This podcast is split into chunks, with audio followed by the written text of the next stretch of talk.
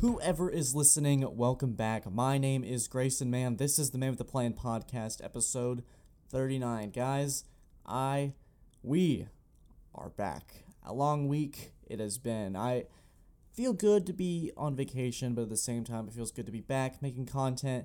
There's a lot to talk about. We're going to go through a lot of things today. We're going to start with talking about the NBA Finals, the Suns versus the Bucks. It is here. It's new faces. Whoever wins this one gets their first ring. CP3 or Giannis. We'll talk about it. We're going to talk about the NIL. The biggest story in college sports in a long time has reached us. We're going to discuss that and more and what it could mean for the show, future interviews, and stuff like that. And then we're going to save this for the end so you can skip it if you want to. I'm going to get some Wimbledon talk in. I want to talk about some tennis. You guys are going to go tennis and you're going to roll your eyes, but I have played tennis for nine years when I was in high school, middle school, and a little kid. So watching Wimbledon every year is like a little tradition, and now I get a platform to talk about it. So I wanted to get right into that. But I will save it for the end for the people who don't want to listen to that. We'll go NBA, we'll go NIL, and then we will go to Wimbledon and make some announcements at the end. But if you want to skip that, it'll be at the end, so you don't have to worry about it. So, big things happening this week. I guess when you go on vacation, the sports world decides to take it up a notch, which is kind of like a slap in the face, but it's fine. It really is. I really want to start with the NBA Finals, so we have a lot. So it was like a back and forth. So it was one night you had the Western Conference Finals, and the next night you had the Eastern Conference Finals. And my, in the Western Conference, I was very set on the Suns. I was very in belief that the Suns were the most complete team in the NBA currently. They had it all together. The Clippers could make things interesting, but I think that Chris Paul was on a mission, and obviously the Suns took care of business earlier in the week. On the other hand, I did make a prediction saying that the Suns would win in six and the Hawks would win in six. I was one for two. Can't get them all right. I really feel like Atlanta and Milwaukee is the series to talk about because on my way up to Clemson to have this week off, Giannis, I thought tore his ACL, so I was like, wow, I really am going to be right. And then Trae Young, just like that, is also injured. So it was a very interesting series about the culmination of this playoffs has been defined by the injuries of the stars. You've got Kawhi is out. LeBron and AD have injuries. Jamal Murray's out. Jaylen Brown, James Harden, Kyrie Irving. There's so many injuries, and Milwaukee got that injury bug because they're actually probably the most healthy team because Chris Paul had to deal with the COVID thing. You have on the Clippers, no Kawhi, and in the the Hawks and the Bucks seem to be the most healthy squads. Giannis goes down, Trae goes down, and it really showed what Milwaukee was. Milwaukee was more than Giannis. It was more than the two-time MVP. It was truly the sum of its parts. Khris Middleton, Jrue Holiday, Connaughton, Brook Lopez that came out of nowhere for back-to-back like 20-point games. It was insane. I might be wrong on that one, but he was a threat. He was a force. Um, it really showed that Milwaukee was more of a complete team. Atlanta's very young. Atlanta's still got a lot to figure out. They just signed Nate McMillan to a four-year deal. That's the right move for them to really carry that momentum from march to the playoffs to next year to see if they can develop that young core. Trae Young is obviously a superstar. Clint Capela is great. John Collins is great. Cam Reddish is someone that really surprised me. I was watching the Hawks games, the rest of them, with my brother in law. He's a huge Hawks fan, and he could tell me all the stuff and the stats. So, Reed, if you're listening, love you, bro. But you were really on point with those stats. Cam Reddish, he was talking about how he was playing with such a force, especially being out for so long. There was a lot that I thought, okay, if Atlanta could get their stuff together, they were going to go to the NBA Finals because I didn't believe that Milwaukee had the capability to really take it to that next level because no superstar in Giannis. Can Khris Middleton step up for consistent games? Can Jrue Holiday get to form? Jrue Holiday is a hell of a player. I didn't realize this, but he's such a force on defense. I know he used to be really good on defense. I just thought with age and being kind of not the number one on the team, even like the number three, he really stepped up. He was aggressive. He made good shots. He made really great plays on defense, was really a hawk. He was in Lou Williams' face. He was in Trae Young's face. He was in Bogdanovich's face. He got in it. He was Milwaukee's force. He was their energy. So was Bobby Portis, which I said Bobby Portis has got like the the insane face. Like he's gonna go out there and make so many plays, and he's like ah, he gets super hyped, super energetic. It was a really entertaining series. I really am excited for the finals. As for the matchup, I think it's super interesting. I think that we're gonna overreact as a media, and I think I Wally will too, because I think the Suns are gonna easily take game one, because I think they're gonna be home. They're gonna have a lot of energy. Both teams are gonna be incredibly on edge because no one really has, besides Jae Crowder maybe, has that finals experience.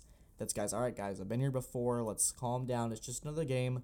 So I think both teams are gonna be on edge, but the home team, the more well rested team, the healthier team is probably going to take game one. I think Giannis is going to take a couple games to get back into it, especially with his hyperextension with his knee. We don't know how he's going to play, how he's going to react. I'm excited and I'm intrigued to see how his health will play into this series because I think if he's healthy, it could go seven games. I think the, the Suns as a team are going to be more complete. They're going to have a little bit more to prove.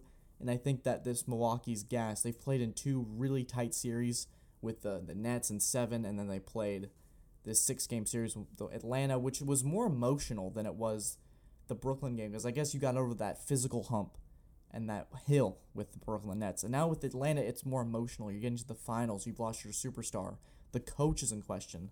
So I think how do Milwaukee's physical and emotional toughness and mentality take them even farther because it's another seven games that you potentially have to play. The Suns have been well rested multiple times, and they faced this adversity. They had to play the Lakers, they had to have Chris Paul out. They're battle tested, they're ready. I think Suns will win in six or seven games. That's going to be my prediction. You can staple it, you can put it on the fridge that I said Suns in six or something like that. So if I'm wrong, you can tell me later, which I'm sure somebody will point out, which is great. It's always great to have those conversations with people. I am excited. I think Devin Booker is probably going to step up. I think Chris Paul is going to finally get his first ring. I think you're going to see a lot of unlikely heroes this series because you never know with the finals and you never know with the teams that have never been there. I'm super excited to watch it. It feels like our return to form because we're in a no longer in a bubble. We're in a full crowd capacity.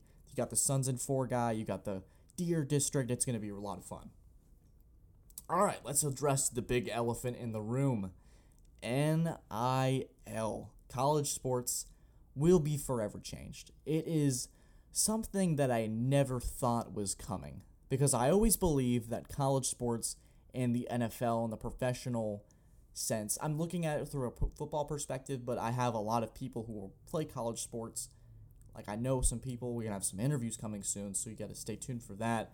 That can see it from so many different angles, and it's now you got barstool athletes. I mean, the second that it was announced, I saw so many advertisements, so many players on that I follow on Instagram that just had deals ready to go. It was like we were locked and loaded. We're ready for this. I never saw this coming. I'm to be completely honest. I thought that the monetization of college sports was something I never thought possible because I think it's the amateurism of college sports because you're still a student. And it's kind of weird to be in this position as a college student now at Clemson where it's one of the biggest sports football powerhouse pretty decent at basketball. Baseball's pretty good. Track, swimming, whatever you want to take a look at it. Clemson's gotten up there, and it's so strange as a student to see student athletes who have to balance school, practice, this extra whole life, and now they have to add business to it. It's a really strange, and I'm sure that first year it's going to be a lot of things you got to work out, a lot of cogs in the machine, but I'm very curious to see how it all plays out how these student athletes go from we got to put school and we got to put our game first, but now we got to put school, game, and add that third part of that. It's like a triangle. You got business, you got school, you got athletics. There's a lot of different pieces to this puzzle. This is why I never thought it would happen because it was get super complicated with the NCAA and their rules. A lot of things like is Reggie Bush going to get his Heisman Trophy back? All those guys sign autographs now how do they balance that life? That's why I'm really looking forward to scheduling some of these interviews. I've been reaching out to a lot of people saying, hey, if you want to promote your brand, and if any athlete is listening to this podcast, if you wish to promote your brand or just want to talk about NIL and how it affects your sport in general, I'd love to have you on. I'd love to talk. I'd love to sit down.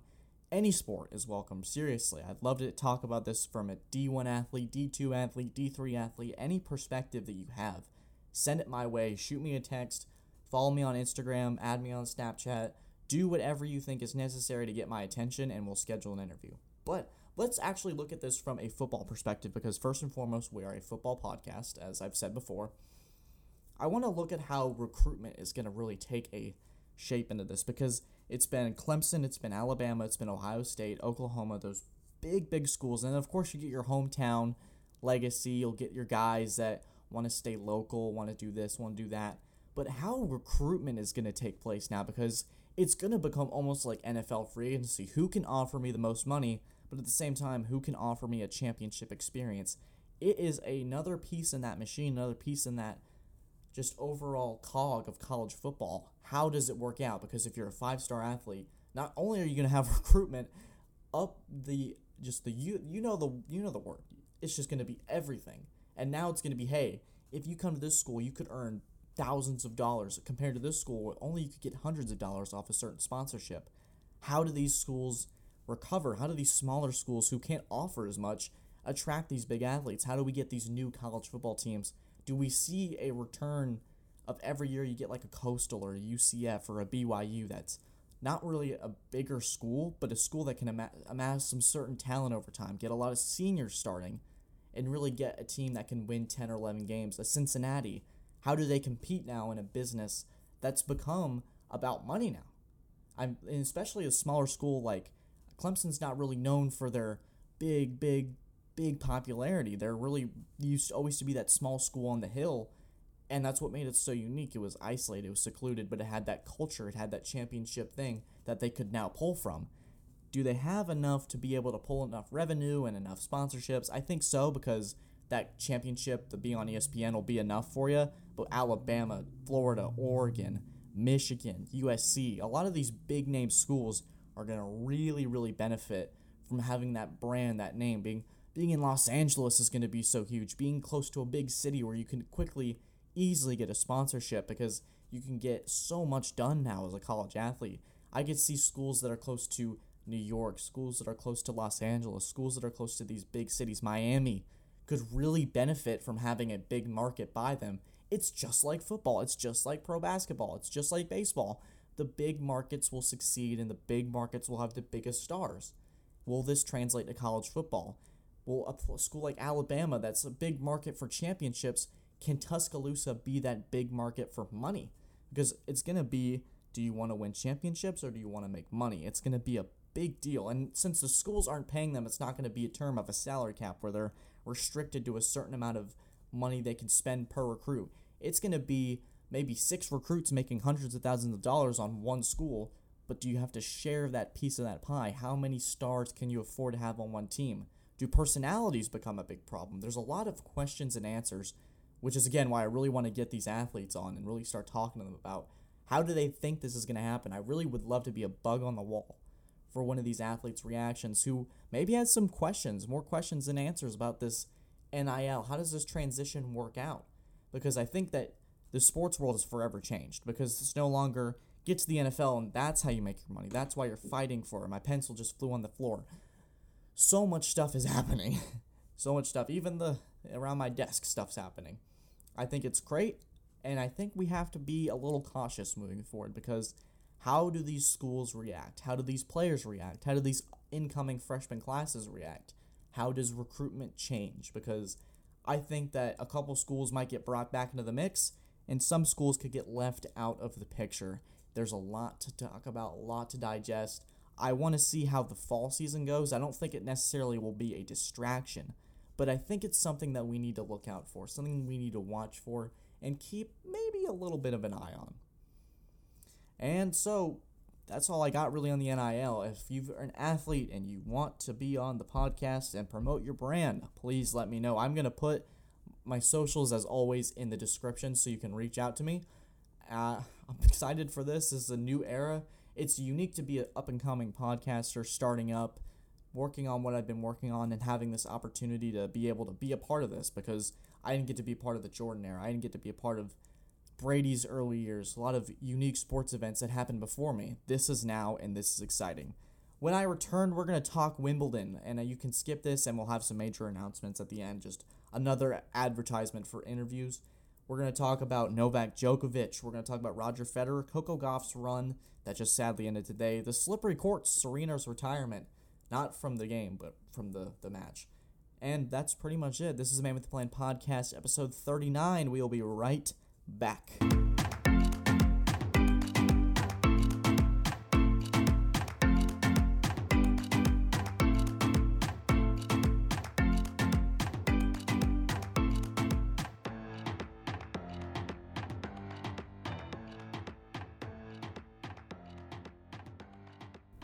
And we are back. This is Man with the Plan podcast, episode 39. Of course, me being the rookie podcaster forgot to thank you guys so much for the incredible support. We have killed episode 38. It has been so amazing. It's almost reached 100 people. It is doing fantastic for just a normal episode. No interview, no special guest tag to it. You guys killed it. We talked about Clemson football and so many other things on there. And if you have skipped ahead to see this Wimbledon segment, we talked Chris Paul, Giannis Antetokounmpo, the NBA Finals, return to form, and we talked about the NIL, the changing of college sports forever. And we just said, hey, if you want to be on the podcast and you're a athlete and you want to talk about the NIL, shoot me a message and let's work it out. Let's do it. So now is the time where you probably are going to cut this podcast off or you're going to keep listening to hear a perspective because I know not everybody's a tennis fan. It's not a nationally, I mean, it is a nationally popular sport, but I guess in America, if you don't play it, it's tough to really get into it or you've watched it. And I think for Wimbledon, it's such a tradition, it's such an aspect of sports that is overlooked. I played tennis and football in high school, and I played tennis for nine years. I played in a couple tournaments. I've played on my high school team. I have my one of my closest friends ever. I played tennis with for nine years. His name's Cannon McConnell. We played in so many games, so many matches. It, it, tennis is in our blood. It runs through our veins. So when Wimbledon comes up, we occasionally will shoot texts back and forth. Oh, did you see that match? Did you see that shot? I love Wimbledon. I love the aspect, the environment, the nature of it. I have coaches who have played some of these pros. Ivan Besasson, if you are listening, coach, I miss you. We need to hit sometime. We need to play. You've played Novak. You've had some great stories. I really just want to get into Wimbledon as an event because I think it's worth giving it a try. Even if you're not a tennis fan, there's such an air about it. There's such a just something that you can't really describe. I really wanted to get into this week what it meant. It's really a tennis player's red zone. You've ever been at Sunday, it's in the fall, and you're watching NFL Red Zone and you just feel like you can't get up because you don't want to miss what's going on. You don't want to miss that pick six, that touchdown, that huge hit that Scott Hanson's going to be like seven hours of commercial free football start right now. And it's really, you just get into it, you're like, yes! So you hear Chris Fowler, you hear John McEnroe talking Wimbledon, Roger Federer's on the court. That is the tennis player's red zone. It's something that's so fascinating, so amazing a lot of great stuff happened this week because we had we had drama, we had great matches. We have Coco Gauff, who's 17 years old, who's making an insane run. She went to the Sweet 16, as I like to call. It. I use the basketball terms for these matches. It's technically round four, but it's the Sweet 16 to me because then we get to the quarters, which is eight, then the semis, and then obviously the finals, which is the two matchups. Gauff, who is going to, who is like three years younger than me, which is insane to me that I'm sitting there watching someone younger than me play tennis at such a high level when me 17 couldn't dream of being at that place. There's so many great things about it because you can get people from all countries, all nationalities, all it's just great. It is a mixing of it's a true melting pot of great talent if you're a tennis fan. We could talk about Federer who's 39 years old, who's really hit his stride. He's currently in a match right now. I don't know the specific score. I went when it was started to delay. I, that's when I knew I needed to record because I didn't want to miss much of it. Slippery courts. We had two retirements, especially Serena Williams, who was arguably the greatest tennis player on the women's side. She had to retire due to an injury. I don't know what was going on with those courts, man, though, but day one, it was really, really bad. I, I didn't really understand why they didn't fix it or they didn't stop it because they have this two weeks slotted to make this the perfect environment, perfect conditions. How does that work out? How does momentum work out for that type of thing? The court, you start to see some brown, some dirt because the players have been on it so much. It shows that time has passed. These matches have been played. It's really special. If I had to pick a winner right now, it'd probably be Novak Djokovic, but I'm currently rooting for Federer. Federer's been my favorite player since I've been watching tennis. It's so much fun to watch. I tried to model my game after him, even though I'm nowhere, nowhere as good as he is. But it'd be fun because it really like you watch a football game or you watch a baseball game, and you're like, man, I'd love to go out in the batting cage, or man, I'd love to go run some routes. I go out there, man, I want to go get a racket and start hitting again because I feel like I can emulate those guys. Like, oh, I see that on TV. Easy. Whack. Ah. But it's great. It's truly such an event. It's truly such a fantastic thing to talk about.